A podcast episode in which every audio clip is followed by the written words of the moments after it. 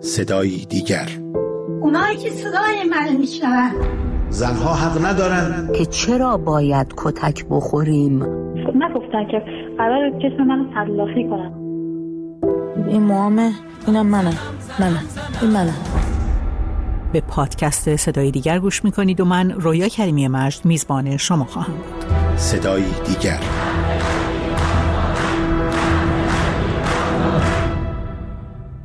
ببین عزیز دل من، ببین عزیز دل من، شما میگی با این قانون میشه، درسته، قانون حجاب اجبار، درسته، ولی من اشکال ندارم، به نظر من حجاب اجباری هم نیست. شما داری بهش میگی اجباری، چرا؟ قانونه، اینه قانون تو، تو باید قبول کنی چون تو کشور ایرانی با این قانون مشکل داری، میتونی به جای دیگه، ولی تا وقتی که اینجا هستی باید این قانون قبول کنی. شما حتی سرزمین من رو هم میخواین دربارش تکلیف تعیین کنی که من کجا میتونم زندگی کنم؟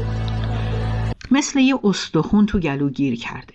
اون تیکه پارچه‌ای که جمهوری اسلامی بهش میگه حجاب اسلامی و اجبار میکنه که زنان حتما اون رو بر سر داشته باشن و بسیاری از زنان بهش میگن حجاب اجباری و حاضر نیستن بهش تن بدن.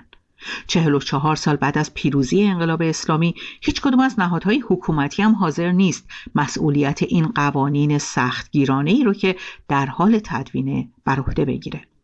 بر اساس قانون لوایح قضایی رو رئیس قوه قضاییه به دولت میده. بعد از اعتراضات به کشته شدن مهسا امینی در بازداشت گشت ارشاد و گسترش بی‌حجابی و نداشتن روسری در کوچه و خیابان و فروشگاه‌ها و ادارات از سوی زنان، قوه قضاییه لایحه‌ای رو درباره حجاب با نه ماده به دولت داد تا شاید به بهانه اون بتونن حجاب برباد رفته زنان رو کنترل کنن. در اینجا وظیفه دولت بود که ترجیحاً اون رو به همون شکل به مجلس بفرسته، ولی دولت لایحه رو تغییر داد و شش ماده به اون اضافه کرد و به مجلس فرستاد. اینجا مجلس بود که خواست در قانونگذاری سنگ تموم بگذاره، کل لایحه رو به هم ریخت و یک مصوبه هفتاد و دو ماده‌ای رو نه از طریق صحن عمومی مجلس بلکه به صورت غیر شفاف در یک جمع محدود تصویب کرد. نتیجه اون شد که شورای نگهبان بیش از صد و چهل و دو تا اشکال بر لایحه گرفت که تعداد زیادی از اونها غلط‌های املایی و ویرایشی داشت. یک آبروریزی بزرگ برای سه قوه. اما این پایان ماجرا نبود و نیست. حالا سخنگویان هر کدوم از این قوا مسئولیت تغییرات رو بر عهده قوه دیگری میندازه و میخواد دامن خودش رو از این آبروریزی پاک کنه. حسن فرشتیان، دین‌پژوه ساکن فرانسه، معتقده که کنترل اوضاع از دست حکومت خارج شده. الان در حاکمیت در زمینه حجاب نظر یک دستی نداره. یعنی بخشی از حاکمیت معتقد این رو به عنوان پرچم باید نگه داره. بخشی دیگه از حاکمیت میگه نه، ما اگر این کتابیای جمهوری اسلامی میتواند پایدارتر باقی بماند. یعنی ما با دو تا نظریه متضاد در درون خود حاکمیت مواجه هستیم. حتی در درون روحانیتی که در حکومت هستند هم با همین دو نظریه مواجهیم. یه نظریه معتقده که این پرچم باید بمونه، اگر این کتابیای همه چیز میریزه.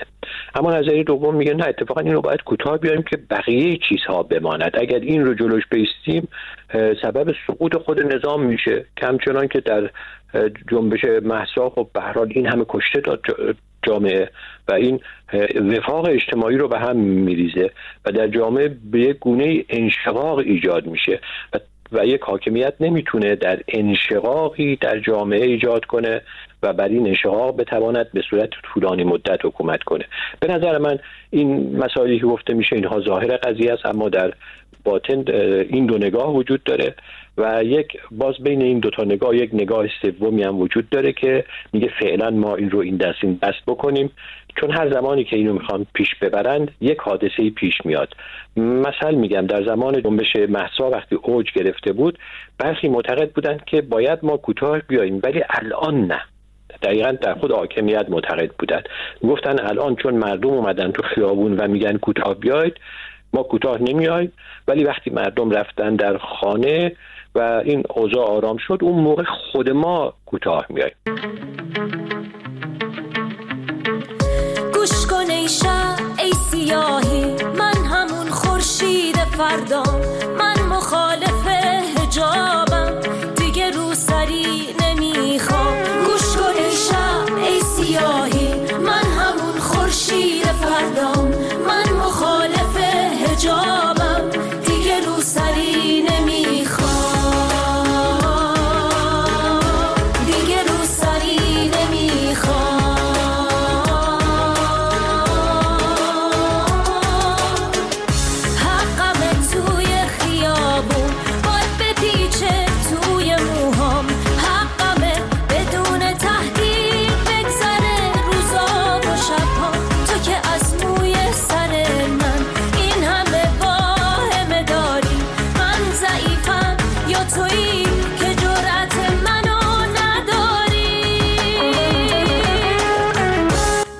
که در رسانه‌ها و وبسایت‌های حکومتی بس بر سر لایحه حجاب و عفاف ادامه داره، اما نیروی انتظامی بی توجه به هیچ ایده و توصیه و هشداری، بگیر و ببند در خیابون‌ها و توقیف اتومبیل‌ها و جریمه‌های نقدی زنان رو دنبال می‌کنه.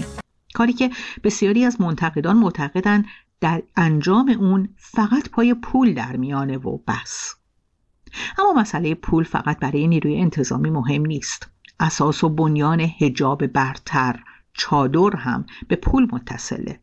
ایران بزرگترین مصرف کننده چادر مشکی در دنیاست و سالانه برای حفظ حجاب زنان به هفتاد میلیون متر مربع پارچه مشکی نیاز داره. اما در همه سالهای گذشته به جای تولید پارچه مشکی واردات اون رو ترجیح داده و به این ترتیب هر سال حداقل صد و پنجاه میلیون دلار رو به واردات پارچه مشکی اختصاص میده. خب اگه قرار باشه که زنان حجاب بر سر نکنند، پس تکلیف این سود بادآورده چی میشه؟ محمد جواد اکبرین، دین‌پژوه ساکن فرانسه: تجربه ای وجود داره که وقتی یک حکومت شعار و پرچمی اعتقادی رو در دست میگیره، پشتش مناسبات اقتصادی وجود داره. در همین مسئله حجاب دیگه ما نمادی پررنگتر و مهمتر از چادر مشکی برای حجاب نداریم دیگه. رسانه‌های داخل ایران افشا کردند بعد از تحقیقات که تمام چادر مشکی کشور و شعارها و تبلیغات پشتش دست مافیایی است که در یک نهاد زیر نظر دفتر رهبری متمرکز شده و هشتاد و پنج درصد واردات چادر مشکی دست این هاست و رئیس دولتی که خودش قبلا شریک این دزد بوده و حالا رفیق قافله شده از این مناسبات مطلعه. حالا دیگه عجیب نیست اگر بشنویم بر اساس بخشنامه‌ای در استان قم همه زنان کارمند باید چادر مشکی بر سر کنند. اما همین روزها تصویر دیگری هم از زنانی با چادر مشکی در رسانه‌ها منتشر شده. زنانی با عنوان حجاببان که مثل لایحه حجاب و عفاف هیچ کس حاضر نیست مسئولیت اونها رو بر عهده بگیره.